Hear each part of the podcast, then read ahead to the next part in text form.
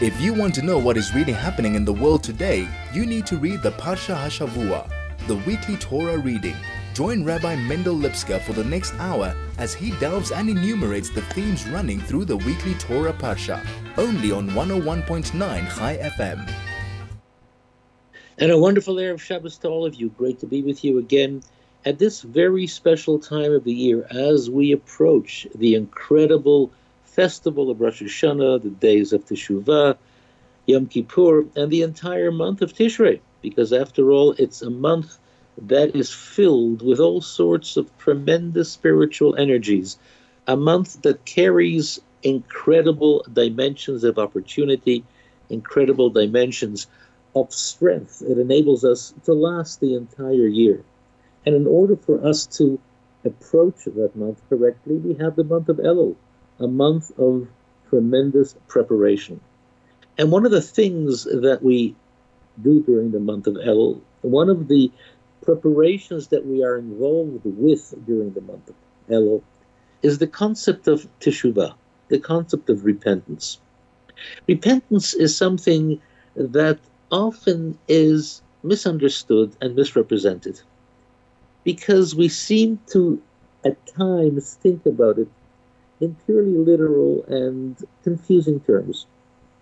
Repentance, teshuvah, is that process, a tremendous gift from God that enables us to reestablish a relationship with God. What is the concept of sin? The concept of sin is not only something which is wrong, an act that is contrary to the will of God. It's not only something which causes to create a blemish in our lives, but sin is something which interferes with our connection with God. It's some sort of blockage, something that stops the relationship from being complete and full. And as we know, our sages tell us, it's brought down in the Bible, no one is free from sin no one that's born in the world, a human being. And as we say during the burial service, there is no man that sinneth not. Because whether we do it intentionally or inadvertently, a human being, by the very nature of being a human being, makes mistakes.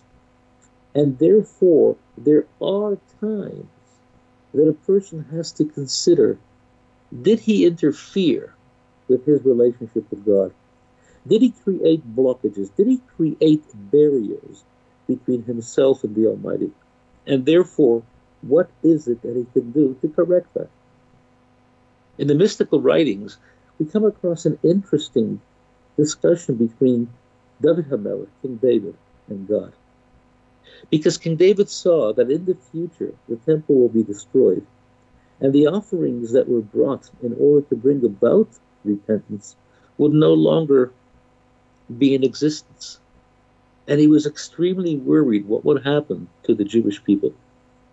And God said, Fret not, because there will be the opportunity of a tremendous gift that I have given to the Jewish people, which I already told Moshe Rabbeinu, Moses, about.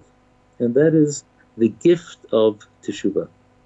And while, of course, Teshuvah exists throughout the entire year, a person is able to repent, a person is able to return, a person is able to reconnect with God throughout the entire year.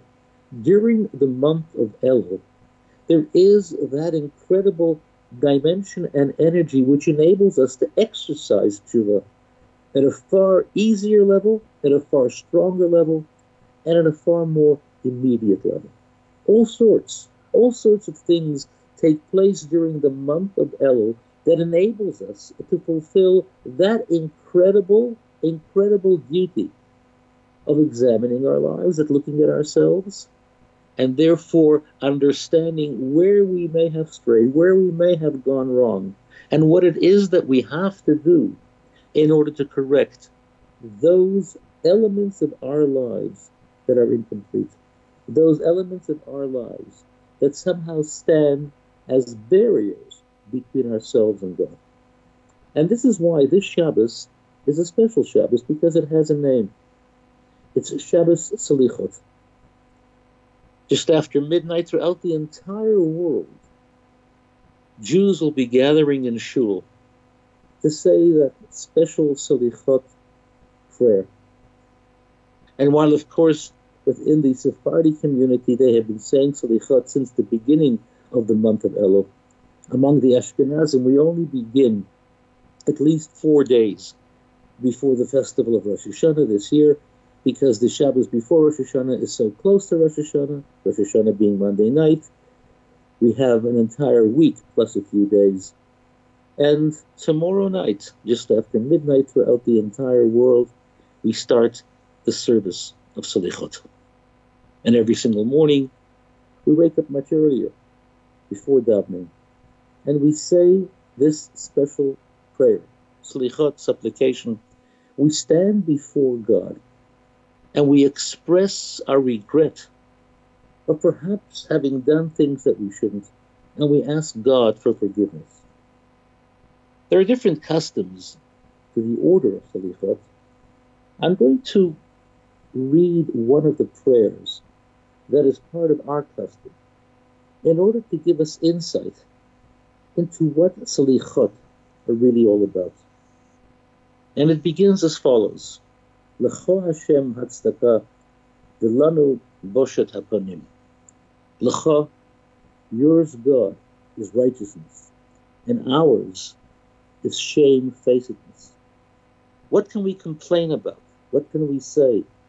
What can we speak and how can we justify ourselves? Let us search and examine our ways and return to you. For your right hand is extended to receive those who repent. We do not come before you with acts of kindness, nor with good deeds. We knock at your doors like paupers and like beggars. We knock at your doors, merciful and gracious one, Please do not turn us away empty handed from your presence. Please do not turn us away empty handed from your presence, our King, for you are the one who hears prayer. Tiata Shemea Tefillah. And in this short paragraph, it encapsulates what, in fact, at a certain level, Teshuvah is all about. First of all, the recognition that Lecha Hashem Hatzdaka. God is righteous. God is a righteous judge. He judges with compassion. He judges with kindness. He looks at us. He understands our shortcomings. He understands the fact that, after all, we are human beings. And He knows that as human beings we make mistakes. And therefore, He is prepared to receive us through the act of teshuvah. But there has to be an action on our part as well. And the first is one of taking responsibility, of saying with extreme humility, what can we complain about? How can we justify our behavior? Yes, of course, a human being is a master of justification. The evil inclination within us is an absolute master at justifying every shortcoming we have. But we have to acknowledge at the end of the day that as people of responsibility, we must take responsibility. And this is why we say we don't want to justify. We acknowledge the fact that we may have misbehaved. And we don't come before you by saying, look at all the wonderful things that we've done the acts of kindness, the acts of goodness. We actually say, God, we come to you like paupers and like beggars because we understand that we have erred. And because of that, we understand that our relationship suffers. And we ask God, don't turn us away. Receive us. The compassion that you show should be extended to such a degree that the act of forgiveness should be complete and thorough. And this is why throughout the entire prayer of Shalichot, again and again and again, we call out for the 13 levels of God's compassion, of God's terms of forgiveness. our relationship with Him is reestablished. More of that. This is the Parsha Hashavua with Rabbi Mendel Lipskar, only on 101.9 High FM. We're talking about a special activity of repentance. And as you noticed, the language that is used is like a personal discussion between man and God. We speak to God as if He's here, talking to us, and we're talking to Him. It's also important to remember that the whole tshuva experience is also reflected in the parsha of the week, which is Kitavo. The parsha begins, when you'll finally arrive in the land. And after quite a few years of battle, dividing the land, you finally settle down. And after a number of years as a farmer working the land, you finally produce magnificent fruit.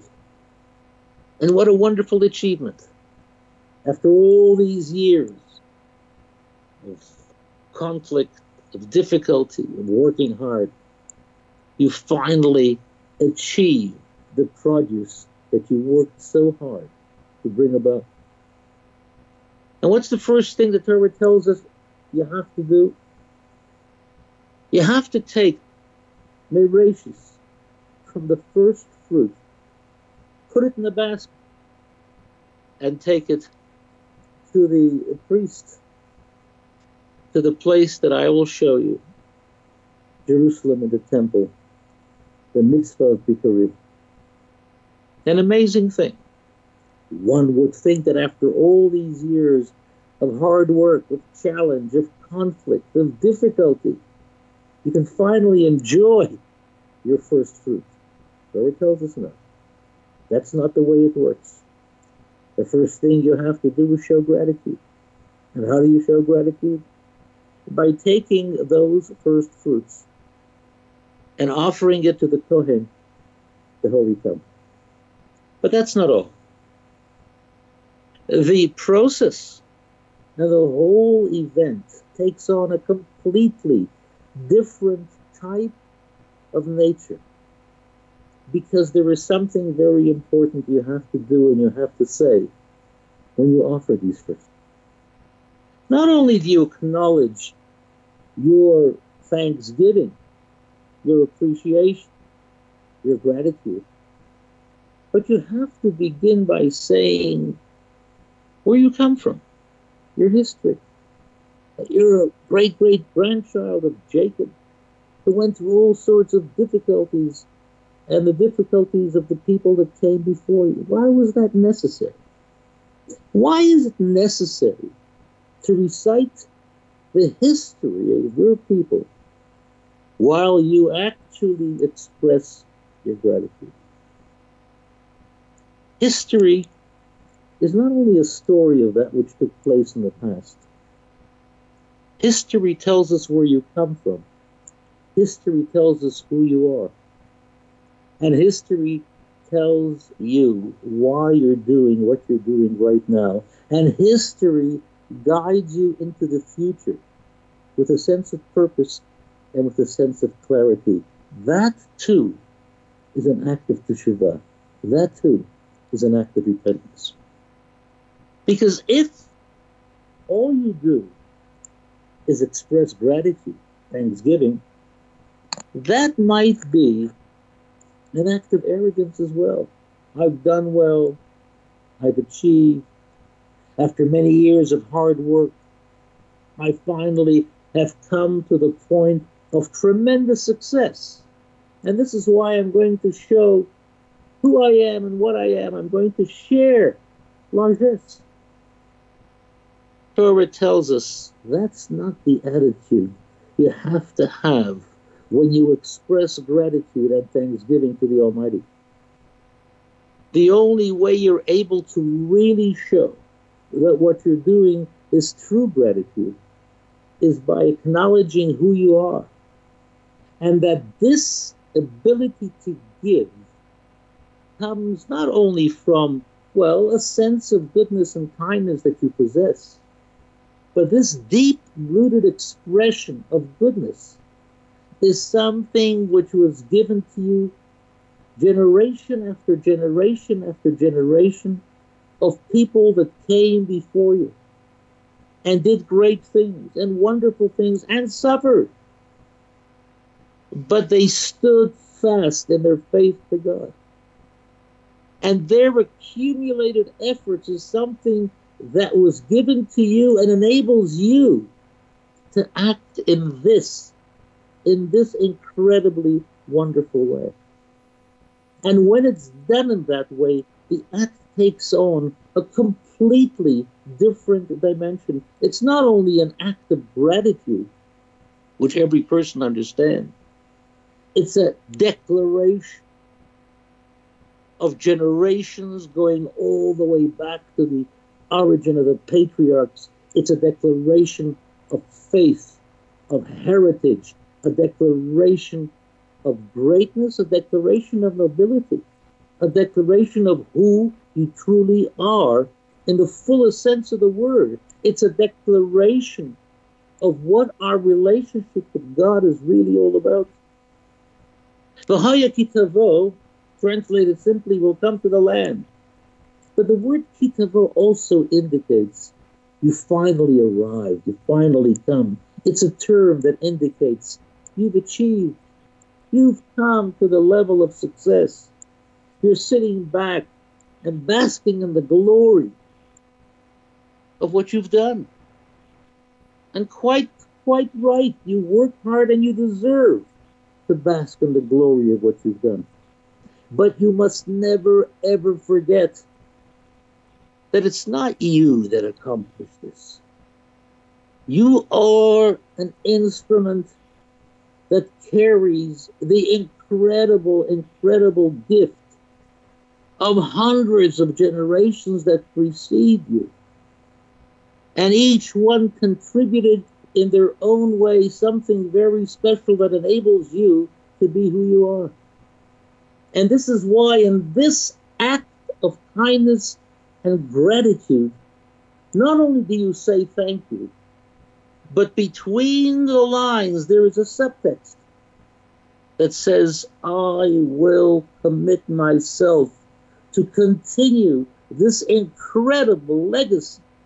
Because once I know where I come from, I know where I'm going. And it doesn't stop with me, it continues. And this gives it an infinite dimension. It's not only a glorious moment of thanksgiving, it's an infinite expression that will continue until the end of time, until Mashiach comes. It will carry on through children and children's children ad infinitum. This is the idea of Teshuvah. Teshuvah is not only fixing up those shortcomings that I have. Teshuvah is a powerful expression of connecting with Hashem, Hashem telling me, you are a child of generations. And I have connected with all those generations. And I've listened to their prayers. And I've responded to their prayers. And I've enabled them to continue. And you are a product of that continuous development. And despite the challenges, despite the difficulties, despite the moments sometimes of utter despair, you are here as an instrument that bears witness to the fact that you continue in this great and glorious way. You're successful. You've made it. You've done it. Here are your first fruits. Don't for a moment make the mistake of thinking that you're a nice guy and getting something wonderful. Yes, of course you're a nice guy. And of course you're doing something wonderful. But what is the underlying motive? The underlying motive is that this comes from generations of people who have done the same thing again and again and again, because this demonstrates a relationship with God that is infinite. This is a faith that never ever stops. It's a faith that grows and continues to grow. It began with Abraham, with Isaac, with Jacob. It continued into Egypt. We stood at Sinai together. We marched through the wilderness together. We went through all sorts of incredible moments and years and decades of victories, of challenges, of difficulties. We are here. And we continue to do that which is right, that which is good. And this is why when we give, when we share, when we do something which is proper, we tell the story. We recite the history. Because we have to tell ourselves and those around us who are listening, and particularly our children, this story doesn't begin with me, nor does it, God forbid, end with me. It's a story that goes back to my father and my grandfather and my great grandfather, goes all the way back to Abraham, Isaac, and Jacob. And the energies that built one on top of the other again and again and again. And that is a powerful, a powerful scene. And this is why when we stand and we ask God for forgiveness, it's not only that we stand before God and we acknowledge the fact that we've done something wrong and we plead with Him that He should overlook our shortcomings and understand that we're only human. But what's taking place is that we're saying we are part of that incredible continuing element, that chain that began so we have years and years and centuries of people, of actions, of prayers that have pleaded for tshuva, and therefore it takes on an altogether different dimension. And this is why kitavo, kitavo is such an important part. It always comes before Rosh Hashanah. Kitavo is, an, kitavo is not an easy part. As we'll soon talk about at the end, toward the end of the parsha, there are all sorts of difficult things that this parsha contains but it begins with a dramatic demonstration of the infinite dimension of who we are. It's not only a story that happened once upon a time, we are part of the story. We tell the story because we are part of that story and we connect through that story. And it's that infinity that makes us who we are. And it's that infinity that enables us to connect with Hashem, to connect with God in that great way. More of that soon. This is the Parsha Hashavua with Rabbi Mendel Lipskar, only on 101.9 High FM. We're talking about the fact that you have to acknowledge not only that you're giving, because you're expressing gratitude and kindness and thanksgiving, but you also have to acknowledge where you come from your history. But as we take a look at the rest of the parsha, toward the end of the parsha, we come across the Tochacha, those incredibly harsh, harsh punishments that God says will happen because if we don't listen to Him. And while I've often told you that we have to recognize and realize that these punishments are not necessarily punishments, we have to understand that they contain deep and powerful blessings. But at the same time, we also have to recognize and realize that literally these things have happened to our people throughout the ages. And there's one passage that causes us to stop and think about something which is so relevant and something which is so important in our lives. God says, Why will these things happen? And one would think, because, you know, we've done terrible things, we've behaved badly, we've sinned, etc., etc. But no. God says, Tachas ashalo avadatas Hashem Elokecha b'simcha u'betuv levov mirev kol. Since you did not serve God your God with joy and with heartfelt gladness, when you had an abundance of, of everything. Listen to this. Why will terrible things happen? Because you didn't serve God with joy. And that tells us a couple of things. That when it comes to the service of God, even when it comes to the service of teshuvah, of repentance, it has to be done with simcha, with a tremendous sense of joy. The joy is an acknowledgement that we have a relationship with God, and God is good, and God will accept us. Joy is also an indicator that there is tremendous blessing to be found. It also tells us that contrary to, well, contrary to the feeling of many, people who say, well, I'm just not happy. I can't be joyous. God won't punish you if you do something that you can't do. And what does he say? You can be joyous. Joy and gladness of heart is something that we can develop in our own lives. Takes a bit of effort, takes a bit of work, but it's something that we can develop.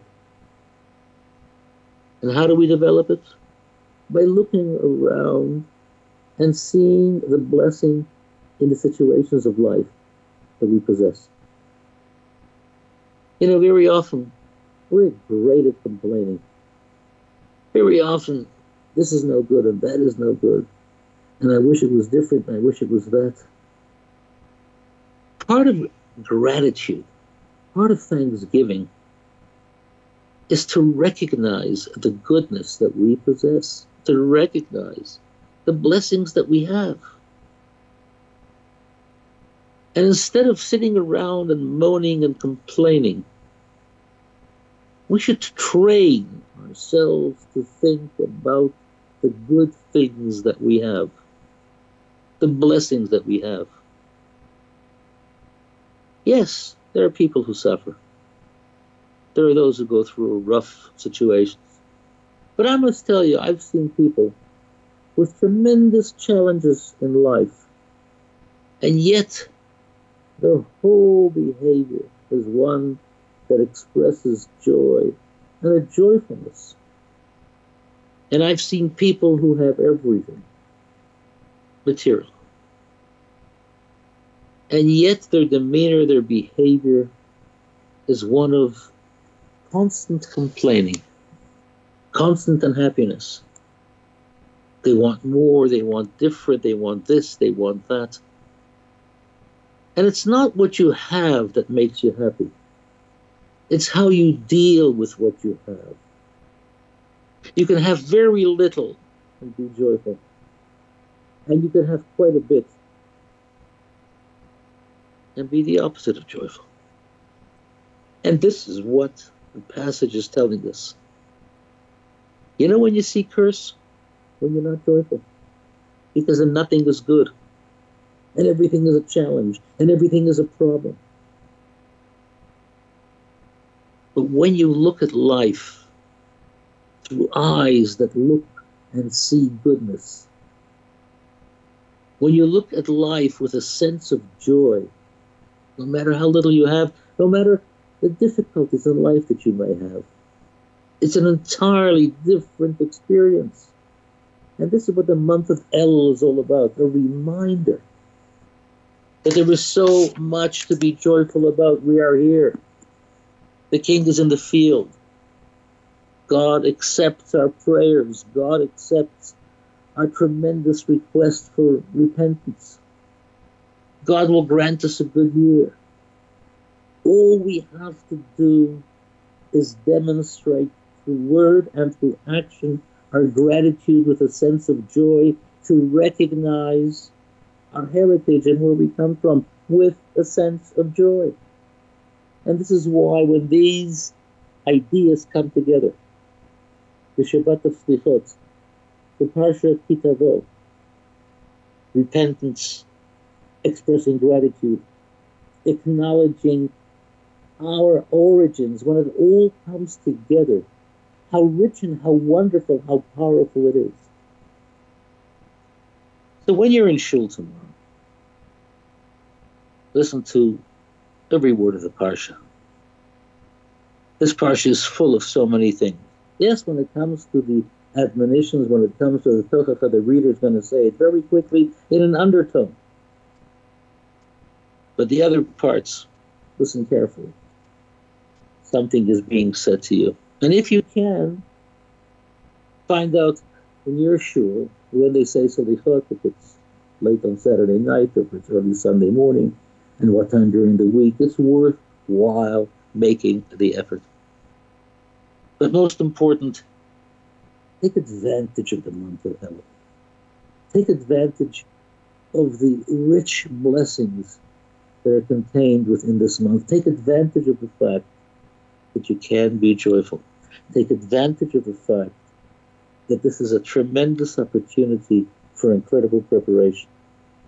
In just over a week, we stand before the high court of God Himself. Let's prepare ourselves accordingly. It's a Shabbos that is filled with tremendous, tremendous opportunities. Let's use them well. Good Shabbos.